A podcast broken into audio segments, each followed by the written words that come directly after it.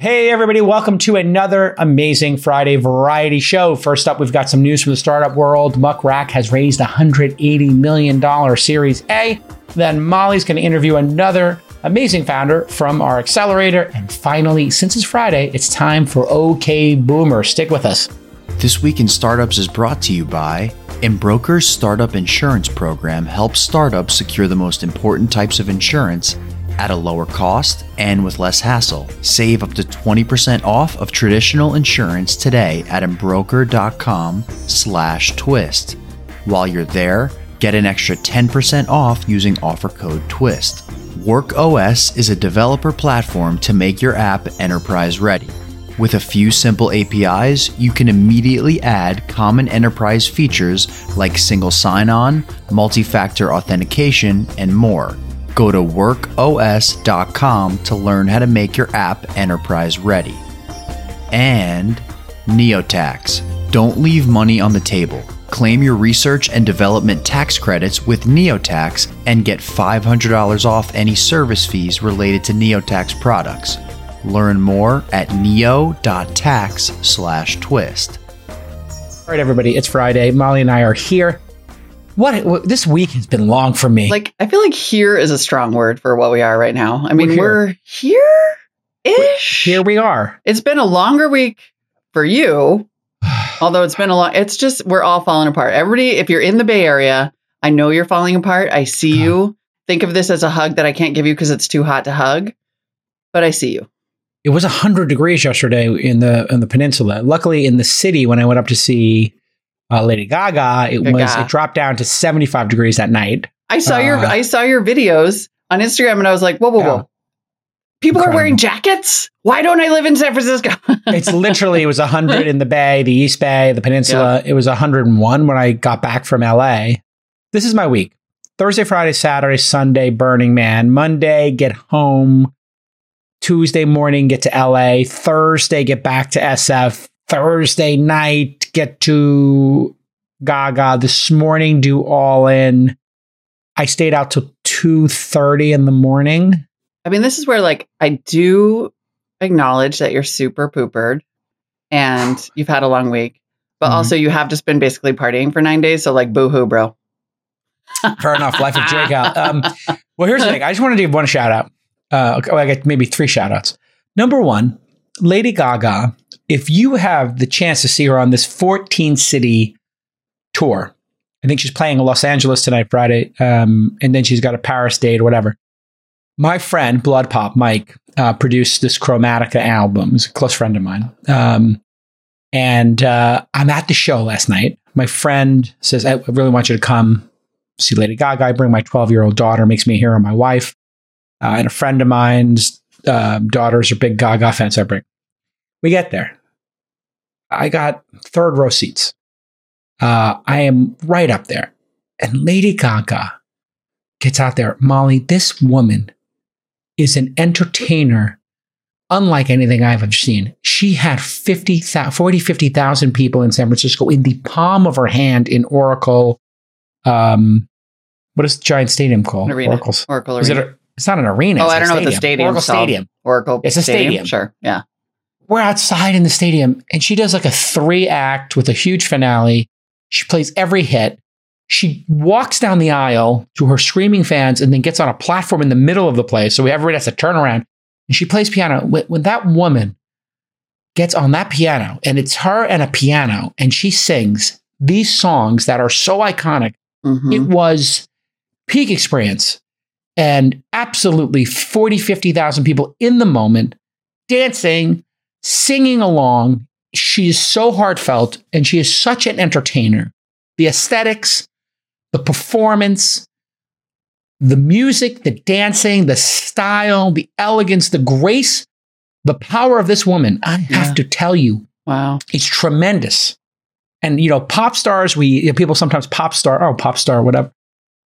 I mean, this is Madonna, Elton John level, Billy Joel, Queen. I mean, if name the live performance you've ever witnessed on YouTube or in person, and she is in that elite rarefied air at this point, and she gets on stage and she says, I just want to thank my friend Blood Pop Mike. Blood Pop's a music producer. You can look him up. Yeah. But we've become close friends, and he's very much into this pod and the other pod and technology writ large. He's got a video game company. He's just a wonderful human being, and he says, I'm sitting there, and Lady Gaga says, "I just want to dedicate these next couple songs to my friend Blood Pop, who came to my house when I did not want to make music anymore." She gives this incredibly touching speech to 50,000 people about my friend. I would not have done this tour. I was never going to tour again, except Mike came to my house, forced me into my studio, and said, "Let's make music. We're going to work through this together." It's an incredible moment of vulnerability for Lady Gaga, who apparently had gone through a lot, before the pandemic and through the pandemic. She had, some challenges. She's been very public about it. Hmm. And so I had called another friend of mine. There's an incredible restaurant you and I went to, Miller and Lux. Thank you. I keep trying to remember the name. Miller and Lux. Mm-hmm. And this is the best restaurant in San Francisco, hands down. And there's a gentleman named Tyler Florence. And Jake House just discovered. I'm sorry, I have not been keeping up. It's okay. It's okay. But you're here now. That's what really matters. Warriors game. I mean, think about my life. It's just so incredible sometimes. And you and I got to sit in the second row at the Warriors game. We went to Tyler and Florence. We went to Miller and Lux. We met Tyler Florence, the chef. This restaurant is next level. It's one of the best restaurants I've ever been to in my life. And it's certainly the best restaurant in the San Francisco Bay Area at the moment. And I had texted Tyler. I said, "Listen, I know you guys close at 10. I got my friend, Mike Blood Pop, coming up. It's Lady Gaga's person. I want to take him to dinner after. Show's getting around 10:30. Anyway," he said, "I got you, J. Cal." He's a huge fan of This Week in Startups and All In and everything. So Tyler Florence keeps the restaurant open for us, but keeps the restaurant open where the show goes over because Lady Gaga doesn't want to start singing. Right. Now it's 11:15. I'm like, oh my God, they closed the restaurant at 10. There's no way he's keeping it open. I get there at 11:30, a full hour and a half after they closed. The door's locked. I'm like, oh God. And I start having a bit of a panic attack here. And then click. They kept the restaurant open for us. Oh. We go in. They treat us like $1 million. We got the whole restaurant to ourselves. Plat de mer, steak tartare, wagyu steak, risotto. We had a most wonderful dinner. And I brought my 12-year-old. And she said, "Can I just come to dinner?" Oh, we're supposed to send her home. And I was like, "You're going to miss school in the morning. There's no way I can take you to go to school." She stays out with me till 2:30 in the morning. I'm the greatest dad ever. Yeah. I'm like, who cares? School's school. I was like, this is school. And she sat there, and my guy, Mike Blood Pop, God bless him. We had a wonderful 3.5 hour conversation about life, about music, about technology, everything. One of the great conversations I've had. And he's so kind to my 12-year-old daughter who, just wants to be in fashion, wants to be in music, entertainment, whatever. She's just enamored by fashion. And she had the night of her life. So I just want to say thank you to Lady Gaga so awesome. And for my friend Mike Blood Pop. And if you have the chance to, and my friend Tyler Florence. I mean, honestly, even the couple of minutes that you posted on your Insta story blew me away, mesmerizing. If I have the chance to see her, I'm going. If she's in another city Paris, and we can work it out, I'll get us tickets and I'll fly. I mean, this is a worth flying to another city type of situation. Yeah. I think this is going to be one of the top 10 tours of pop music history. Amazing. It's it 100% look like Rhythm Nation tour, Michael Jackson, Bad tour. This is going to be one of those tours where people say that's it. Iconic. That was one of the iconic tours in history. I've never seen stage videos like this. Pink Floyd maybe has done some incredible stage stuff. If you've seen some of those stuff on TV. So anyway, so good. Tyler Florence, if you ever come to the city, I want you to go to Miller and Lux. This restaurant is extraordinary. And if you get to see Lady Gaga, please do take advantage of this. Yep. Any seat in the building is a great seat for this level of concert because. Right. Well, there's 40-foot screens level. And then there's all the energy. Yes. All right. I only have 10 minutes because I have to go to the dentist. Sorry. I just had to say thank you to everyone. I feel very grateful today, even though I'm exhausted. I'm going to quickly explain one of the crucial types of insurance every startup needs, E&O insurance. This covers errors and omissions. That's what the E and the O stand for. And it helps you scale because any major customer will ask you, do you have E&O? If not, you can't close the deal. It's that simple, folks. So if you don't have business insurance, you failed one of the first steps of being a founder. and startups should look no further than Embroker. Embroker's technology saves you time, it saves you money, prices are up to 20% lower, and you're going to get better coverage than the incumbents. You go from sign up to quote and purchase in just 10 minutes. When you work with Embroker instead of the incumbents, you're not dealing with large, slow corporations, no. And your sign up will take days, not weeks. The process is completely transparent. There's no opaque pricing. This is a modern service. They treat you with respect. So here's your call to action. To instantly buy custom-built insurance for startups, go to embroker.com/twist. While you're there, you can get an extra 10% off by using the offer code TWIST, twist, as in This Week in Startups. All right, thanks, Embroker. You do a great job over there. They do my insurance. That's all you need to know. Let's talk about Series A. Let's talk about some investment because it's still happening. And it turns out it's still happening at a pretty high level. Yes. Our Series A today is a big one, Muck Rack, which exists to help like PR departments and comms departments manage their relationships with journalists and content creators, raised a Series A of $180 million. Wow.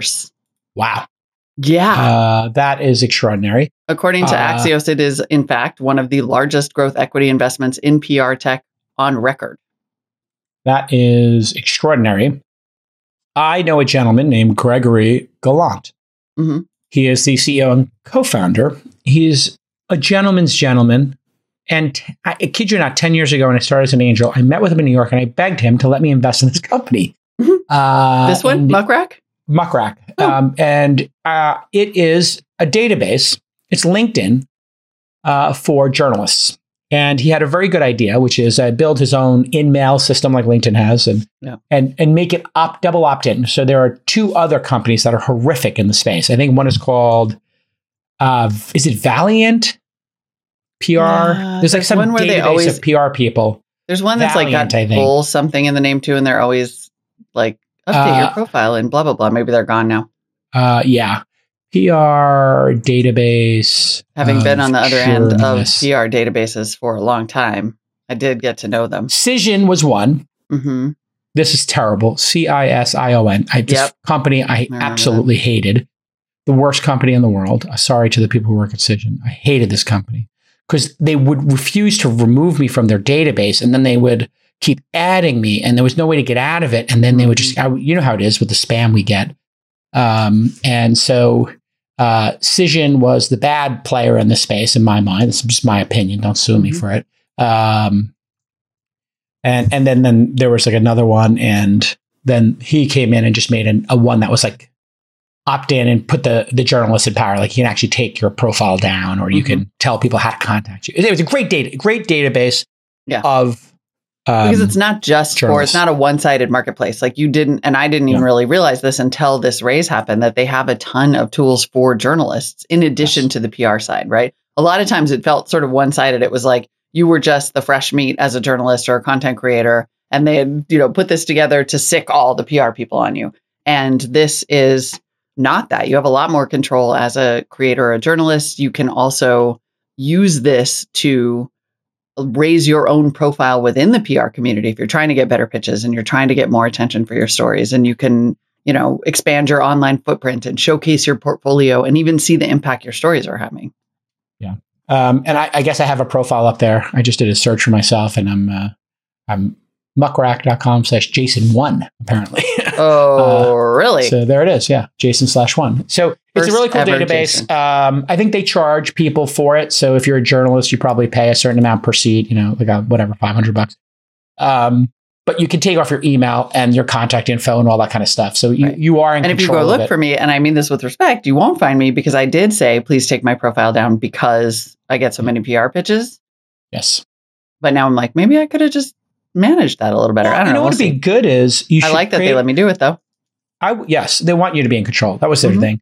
What I would do is I would put on there an email address that you can then route. So, if we created, Molly PR at launch.co for you, and then you put that up, then you could sort that, keep it in one space, and then you tell people, please use this email, right. Boom. Because sometimes I just thought of I'm going to do. And so congratulations to them. This is a type of company that was built off of bootstrapping and real revenue. And, here's the thing. We were talking just the other day about database businesses. I don't know if you remember that conversation. And you know, people were like immediately in our investment team call, like, database business. Rah. And I was like, hold on. One thing then, ma'am.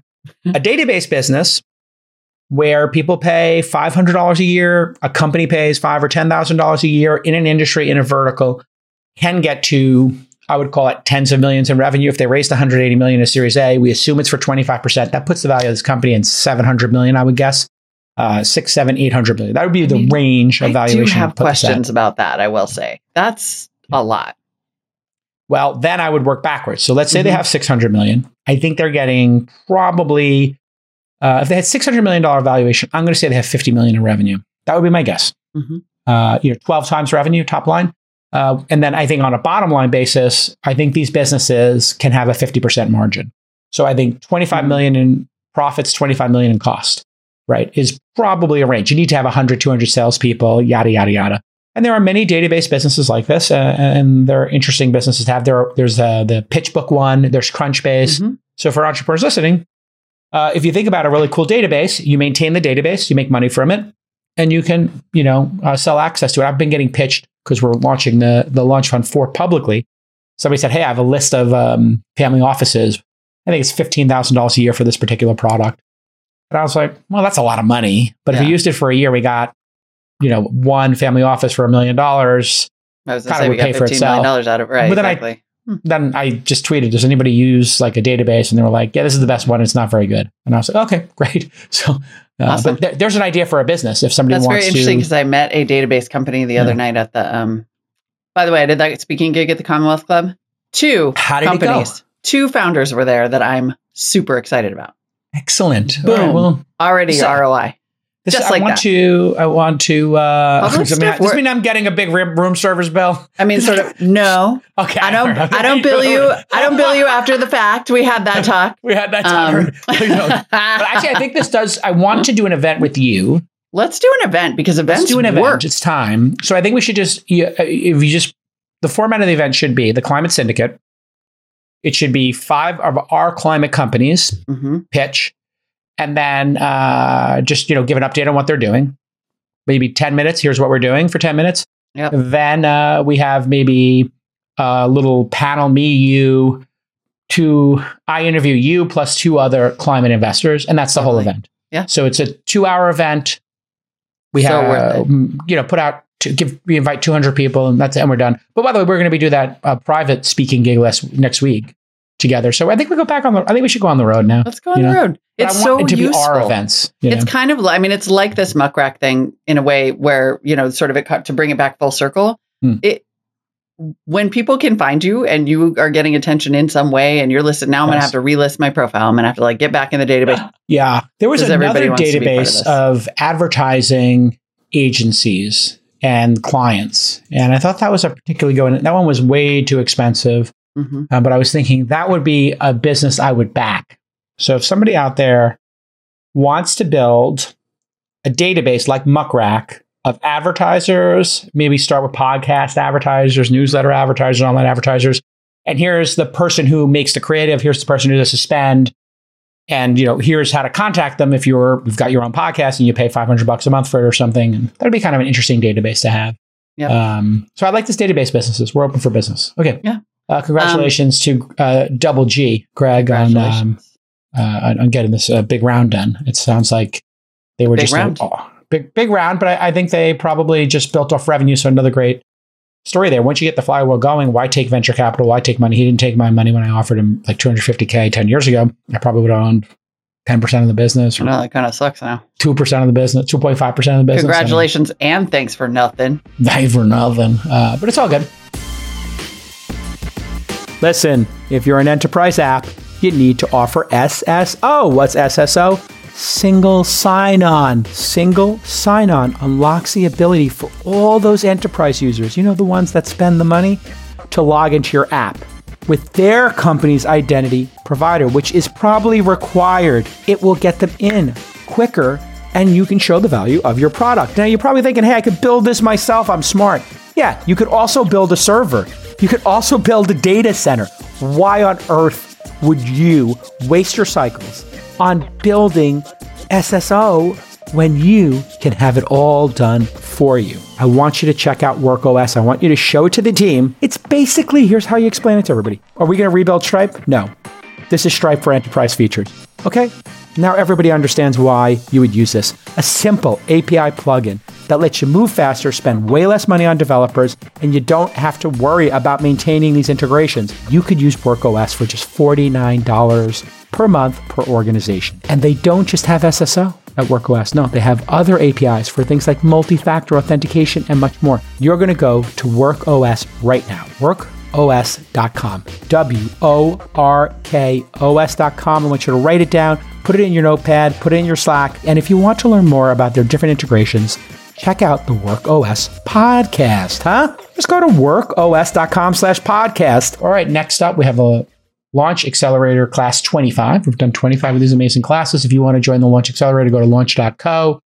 We give you $100,000 for 6% of your company. We work with you for 16 weeks, help you raise money and get on your cap table and try to go on the journey with you. Who did you interview this time? And not for nothing, we put you on the show. Oh, right. You get to be on the show. Yeah. This is the final one from the 25th cohort. Cecilia Anderson is co-founder and chief content officer at Ellie Health, which is this really interesting platform. They call themselves the world's first empathetic audio companion for people impacted by chronic conditions. So if you have an ongoing illness, this is basically support on your phone in all kinds of ways. And it can range from meditation to like a pep talk to connecting you with resources. She's got a really good story, a really personal story about why she founded this. And she gives a great, you can tell when somebody's got a background in content, great demo from Cecilia. All right. Enjoy, everybody. Enjoy.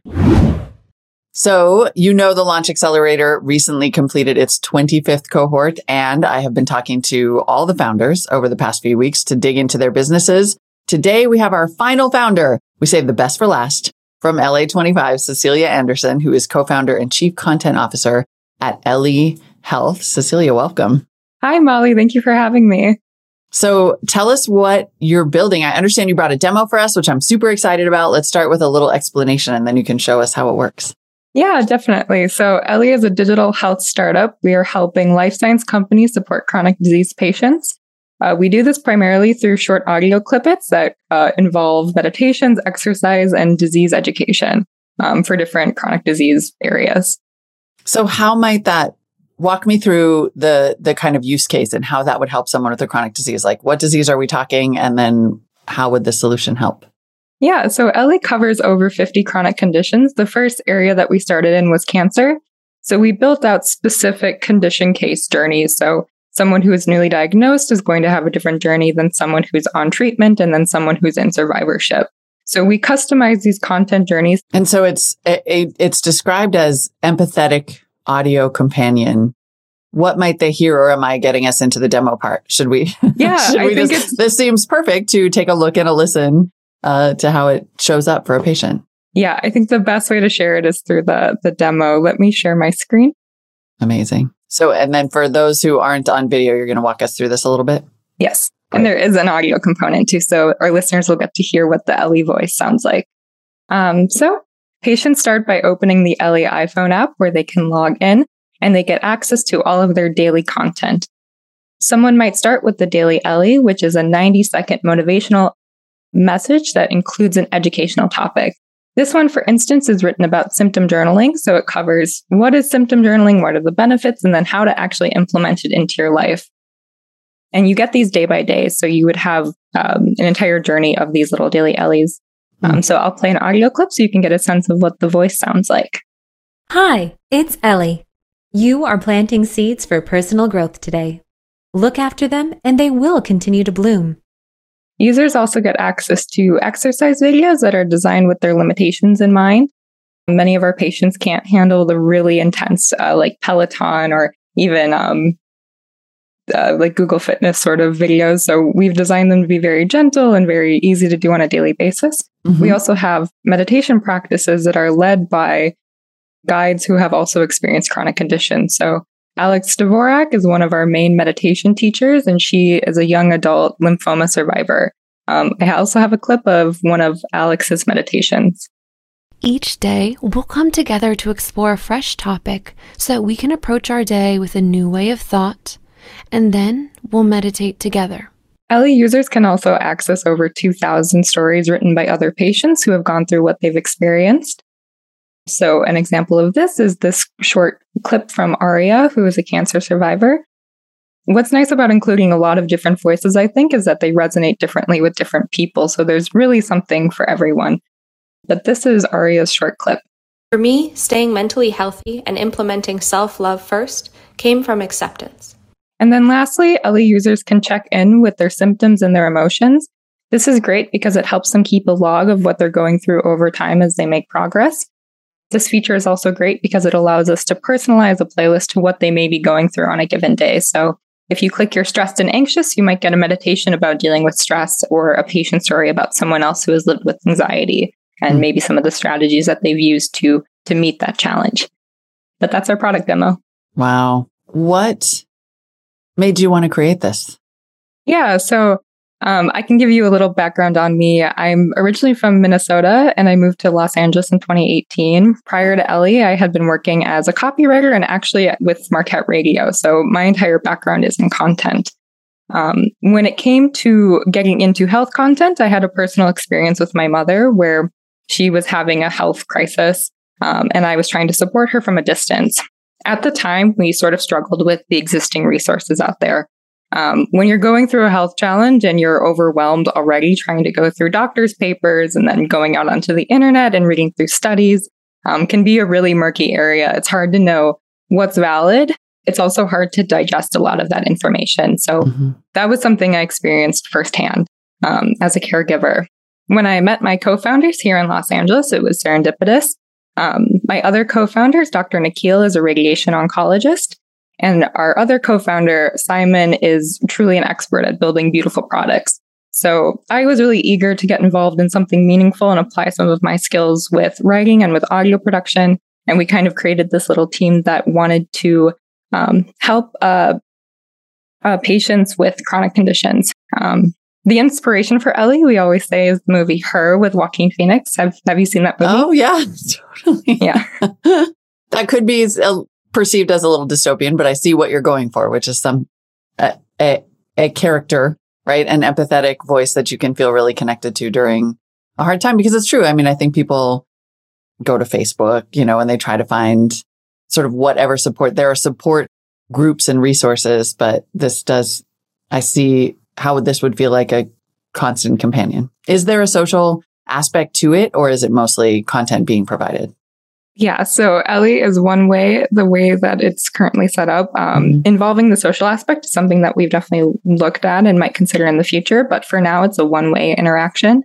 We thought this was nice because we're able to delve into maybe topics that people aren't as open to openly discussing. We actually have a content category called Unspoken, which is about these topics that people don't really openly discuss. Yeah. I mean, honestly, that seems great. It keeps the disinformation off your platform, if you will. Yes. So, yes. Wise choice. How does Ellie make money? Yeah. So we license Ellie B2B to pharma. The idea is that Ellie plus drug leads to better clinical outcomes. We actually completed a clinical trial that shows that just 30 days of Ellie can help improve both quality of life metrics and treatment adherence. So with Ellie, the idea is that we'll partner with pharma and we can either create custom content that'll help their patients that are on a particular drug better understand what is their diagnosis, how to safely take that medication, and then addressing some of the lifestyle or mindful things that come with living with a chronic condition. And then the second way we make money is a data license. So pharma is really interested in when they can help reduce side effect burden. It's really hard to collect data in a community setting. So Ellie is sort of that intermediary that can signal hey, this is when patients are really struggling, or these are the particular things that they struggle with. So someone like J&J could then create more resources for those particular issues. I assume I'm sure people know that when they sign up that data is being shared in some way and they can opt in and opt out. Yes. So there's a patient code. So that kind of experience with the life science, you're only really getting if you are on this medication. So that's all very transparent. And I would say that's not the complete user experience. Yeah, totally. Because we are just available on the App Store. So you're welcome to sign into Ellie, even if you're not on treatment. So anyone can and it would be free to them. And the idea with the licenses and working with pharmaceutical is that it would be prescribed or suggested alongside medication or as part of some other regimen? Yes, that's exactly it. Gotcha. And then the question that we always ask in our accelerator is, what is your pathway to $10 million and $100 million? Yeah, so we have a plan with Ellie to land and expand. We've worked really hard on creating content across 50 chronic conditions. And the idea is that we can come to a pharma company like J&J. For instance, we're working with their oncology group and see success with the oncology group and get introduced to other business unit under the J&J umbrella for different disease conditions. So currently, there are 20,000 different drug therapeutic brands that we can upsell into with existing Ellie content. That's amazing and really, really meaningful. Cecilia, congratulations on what you've built. And thanks so much for being part of our accelerator. Yeah, thank you too, Molly. Right now, it's so important for founders to save where they can. And one source of capital that's rarely used are R&D tax credits. According to NeoTax, 97% of US R&D tax credits go unclaimed every year. So NeoTax is going to help you get up to $250,000 if your business qualifies. And there is literally no downside to using NeoTax. The application takes less than 30 minutes and you'll know in the first couple of seconds if you qualify. Plus, you only pay if NeoTax finds you the money you're owed. And their application integrates seamlessly into most accounting and payroll software. These tax credits do not roll over from year to year, and October 17th is the last day to claim your R&D tax credit, so don't wait. You gotta do this right now, folks. See why NeoTax is trusted by hundreds of startups. They turn R&D credits into cash flow. In fact, WorkOS, another Twist partner that we love, they got over $48,000 back last year. Okay, that's real cash in their bank account. A couple of weeks of runway, I'm sure. It's free to qualify and zero commitment to get started. Head to neo.tax/twist and save $500 on your R&D tax credit claim.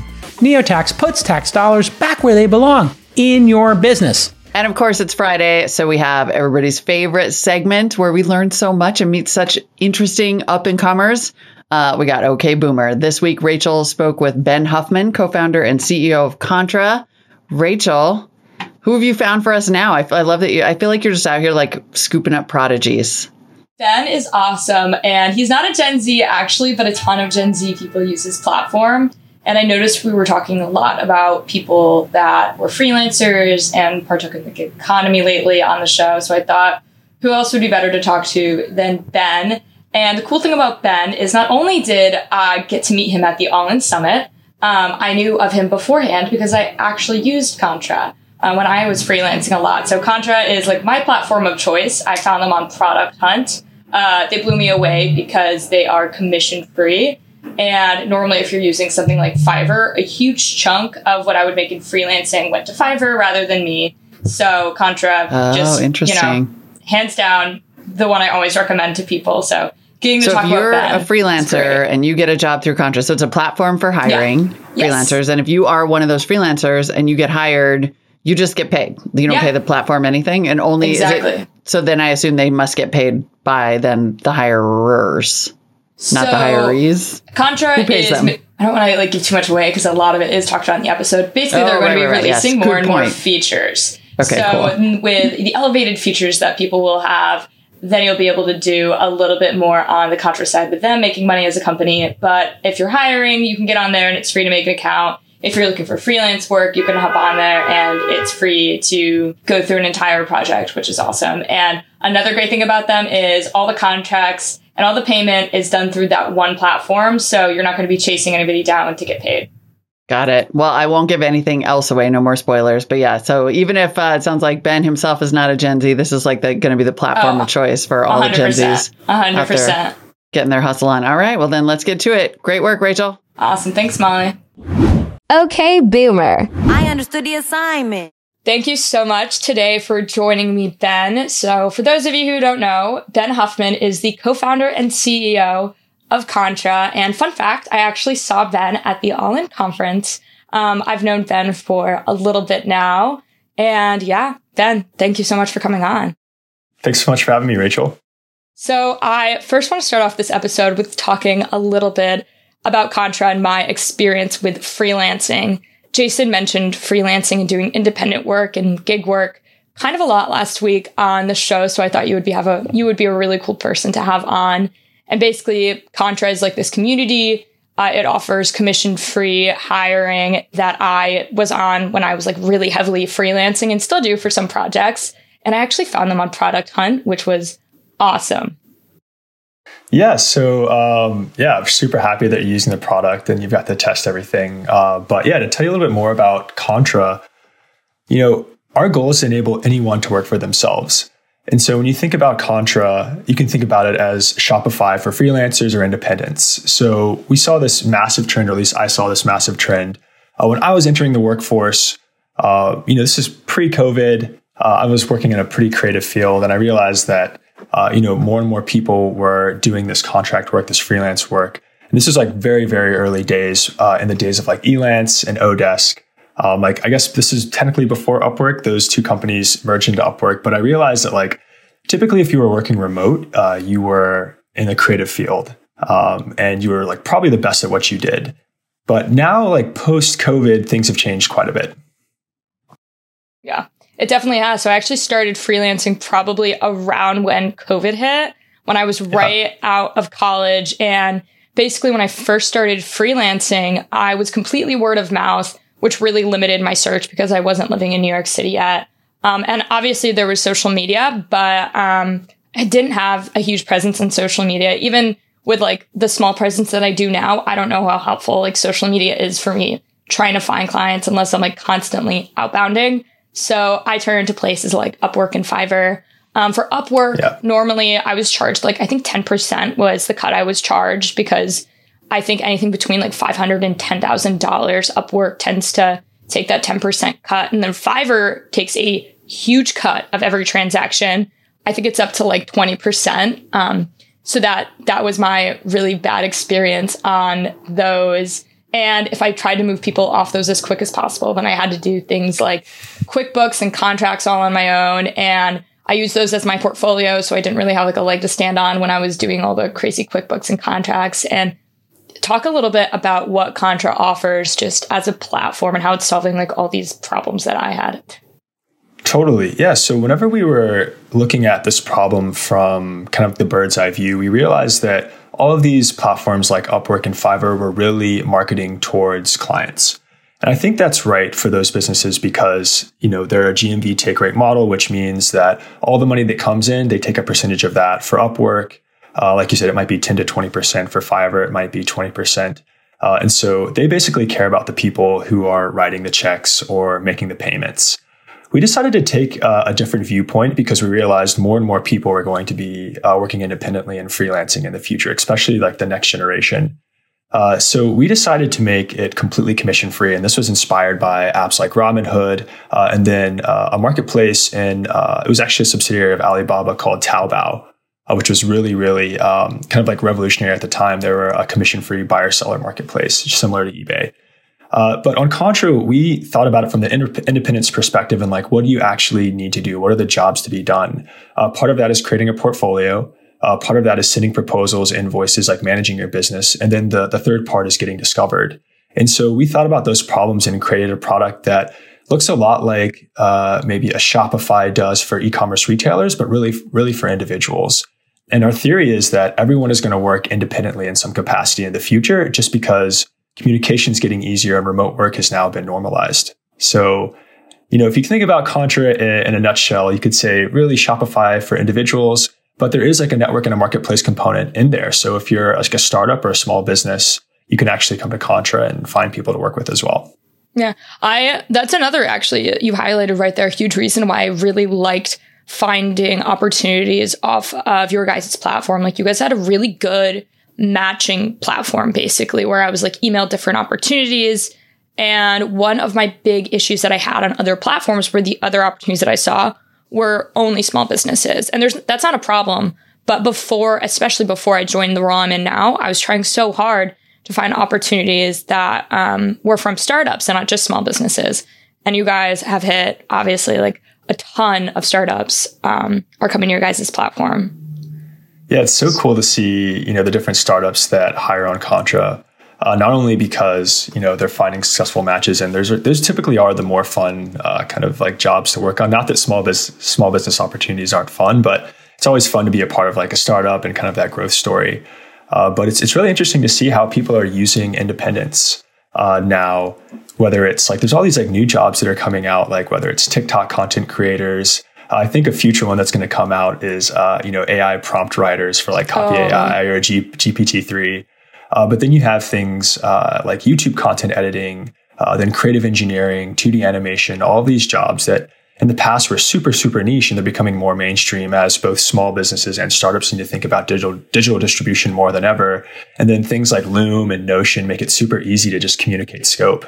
Like before, everything was done via like Skype, and it was really sketchy to like talk to someone, you know, maybe in California or like India or South America and tell them like, hey, this is what I need you to do.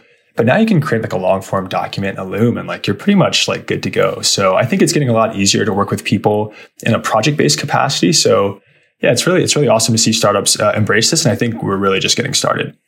It's so funny when things, I guess, first started getting significantly more remote is, like I said, when I first started freelancing, and I remember hopping on like my first Zoom call with somebody and how just awkward it was, like lining out the tasks that I had to do. So I was like, dang, like normally this was also, it was called Limitless Canines, and it was a small local dog training area basically. And they were looking for somebody to do social media marketing. And I just remember feeling so like blindsided, and especially in like that contracting, that contract side, which I think screws over a lot of people. The fact that you guys automate the contract part of it, I think is really interesting. How do you guys do that? Yeah, so we just made a standard boilerplate contract that works for most use cases, really for like digital knowledge work right now. So you can think of like content creation, engineering, design, anything that has kind of like a project-based scope. It's pretty easy to make a contract that's easy to read for both sides. And then you can kind of define the scope via deliverables. And so we just created software that allows you to define that in like a pretty easy, like Notion style document that gets pulled into a contract, and it works just like DocuSign. So that was always like the biggest pain for me as well when I was freelancing, is just like getting the contract across the board. And then a lot of people say that using kind of like a third party like Contra gives them a little bit more legitimacy versus just like sending over a contract via email or something like that. Or, I mean, I think DocuSign is also pretty good, but we just combined all of those elements into one product. I think you have to, at least when I was checking it out, I think you might even have to pay for DocuSign. Yeah. My big thing too with like going on legitimacy is the invoicing process. So I really liked how all my payments went through Contra, because like that's another thing that I feel like is not talked about enough in like the supplemental work, whether like you're a part-time freelancer or full-time freelancer. Everybody has that experience where you're like chasing somebody down, trying to get a payment. And you guys are really awesome about that. How does that work? Because I guess I've never even asked you that before, but like, do you guys like hold that payment in some middle like broker way before it hits me? Like when I sign a contract? Yeah, exactly. So as an independent, you're able to negotiate a certain amount of money up front. So say like you're doing a $10,000 project and you might require 20% up front.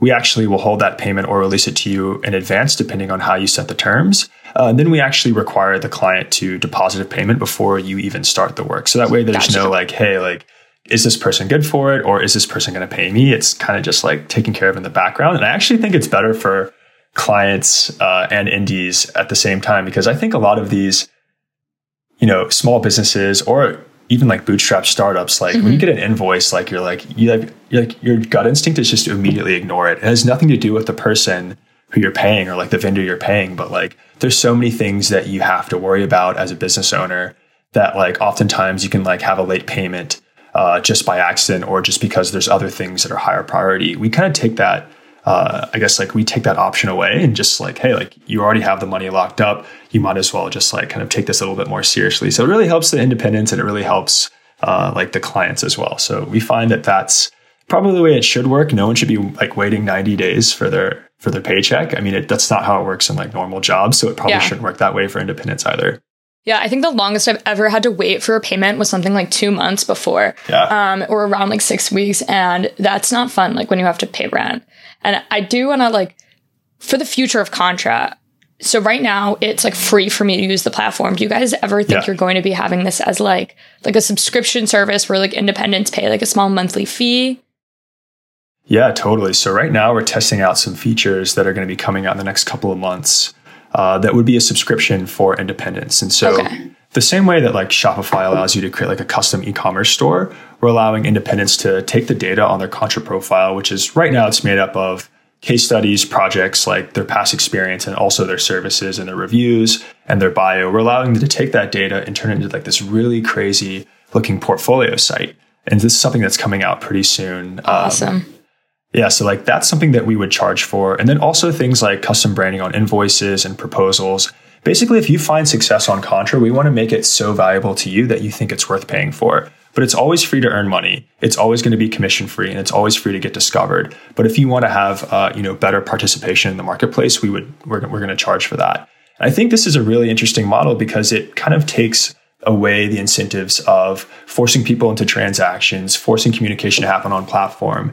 It's a much more natural feel. I mean, similar to like how LinkedIn has worked, where like you might talk to someone on LinkedIn, but you also follow them on Twitter.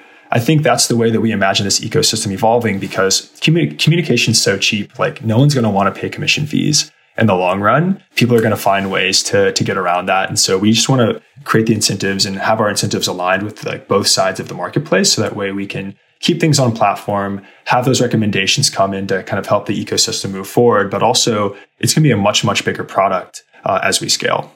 Yeah, that's super exciting. I'm excited to see it more. Every time you guys launch a feature, I get super pumped because I exclusively use Contra now. If I ever do like supplemental projects, which I've obviously like I've definitely done a lot less of since getting this job. But if anybody's like looking to freelance or do independent work of any kind, that you guys are like my number one go-to. So I feel like I'm an independent like saleswoman.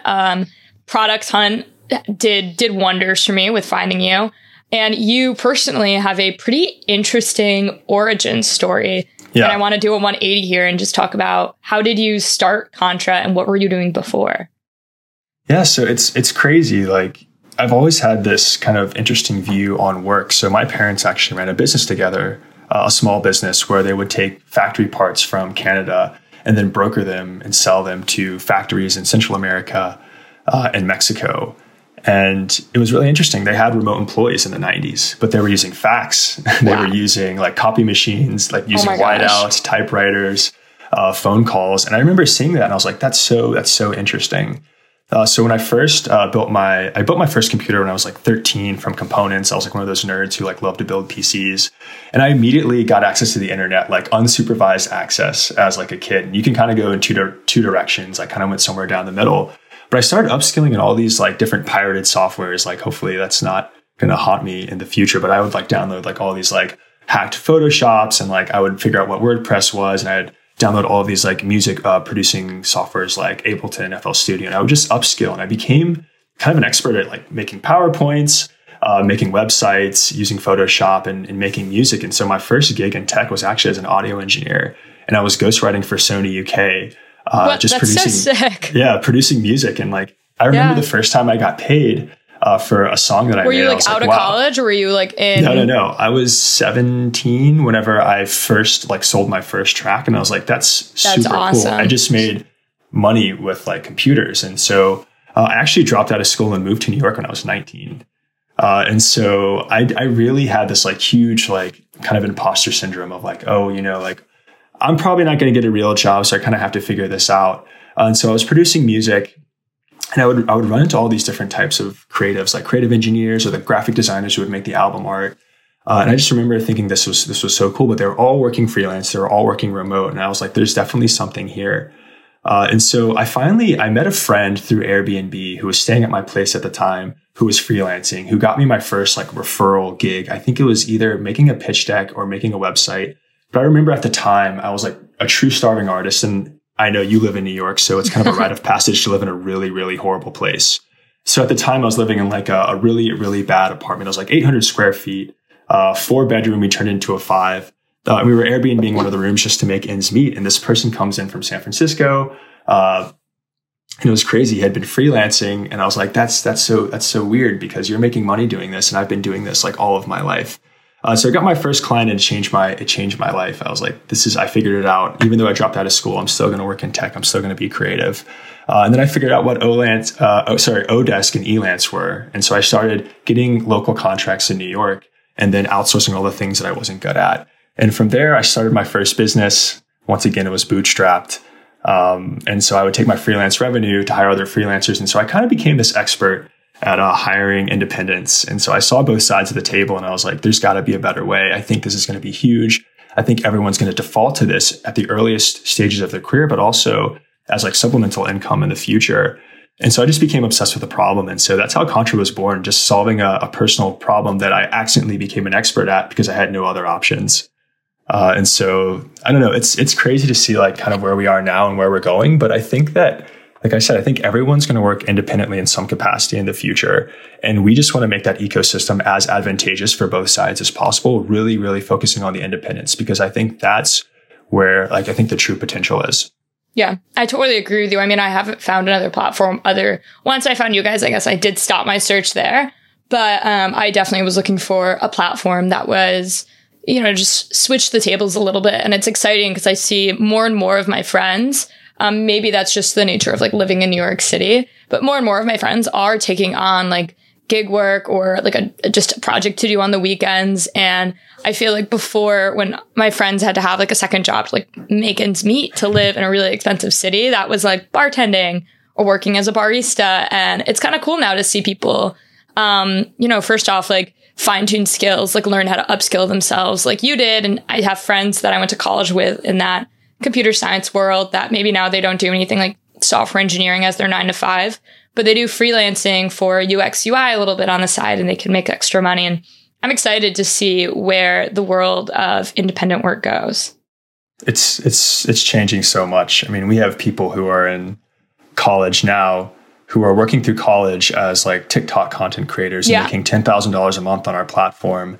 And I'm thinking, I did the same thing when I was going through school and in my teens, I was working retail, and I wish I could have used my mind and upskilled. And that just sets you up for like so much success when you actually enter the workforce and you want a full-time job, or maybe you don't. Maybe you would rather just have flexibility. And I think it's really interesting. You know, our parents' generation, they love the nice watches, they love the nice cars, and that kind of created this hustle culture mentality where you really live to work. And then the millennial generation came around, and it was all about, you know, where could you take a selfie in front of? Like, what experiences could you show off and like brag to your friends about? So we had this whole like digital nomad movement come out. But now with this next generation of people who are entering the workforce with Gen Z, I think, you know, everyone wants to be a time billionaire. I think the new status is like, what can you say no to? And how much flexibility do you have in your life? And I think that's a really, really powerful shift. We're seeing this a lot in Europe already with the last generation, but that's coming to the US. And it's not that productivity is going to go down.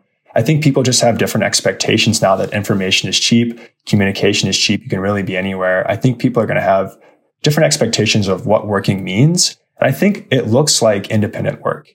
And I think we're just scratching the surface with remote becoming the norm. I think the next wave is flexibility. And I think everyone wants to be a time billionaire deep down. So we'll see what happens. I guess I can't chip in too much into this subject because it's like 2022. I graduated college in 2020 and I've only been working here at This Week in Startups for like a year. But I do see my friends, the biggest shift between maybe like the older generation being like millennials, like my friends on that older side, to my friends now being Gen Zs, is the flexibility in a role. Yeah. And that's not just like having a remote job, but it's being able to do stuff like, oh, I have a doctor's appointment in the middle of the day. How many days off do you have? And like, can I have a day off that I would normally have for, say, like on Labor Day or on a different holiday? Could I possibly, like in a remote job, work through that day and use that day somewhere else to spend time with my family? And I think independent work really, really does support the increased amount of flexibility that I'm seeing. And hopefully more people, I don't know, look into this too. Flexibility was not something that I looked at when I was looking for a job. Like, I didn't take it in consideration. And I think and I hope more people do, because I really do agree with you on that. That is a huge, huge, huge thing in the future of work. 100%. Well, I'm just glad that you love Contra and you see what we're doing. It's still so early for us, but you know, lots of exciting things to come. So I'll definitely keep you updated on what's coming next. You will. You guys will. Totally, totally. Well, thank you so much for coming on, Ben. If anybody wants to check you out or check out Contra, where can they find you?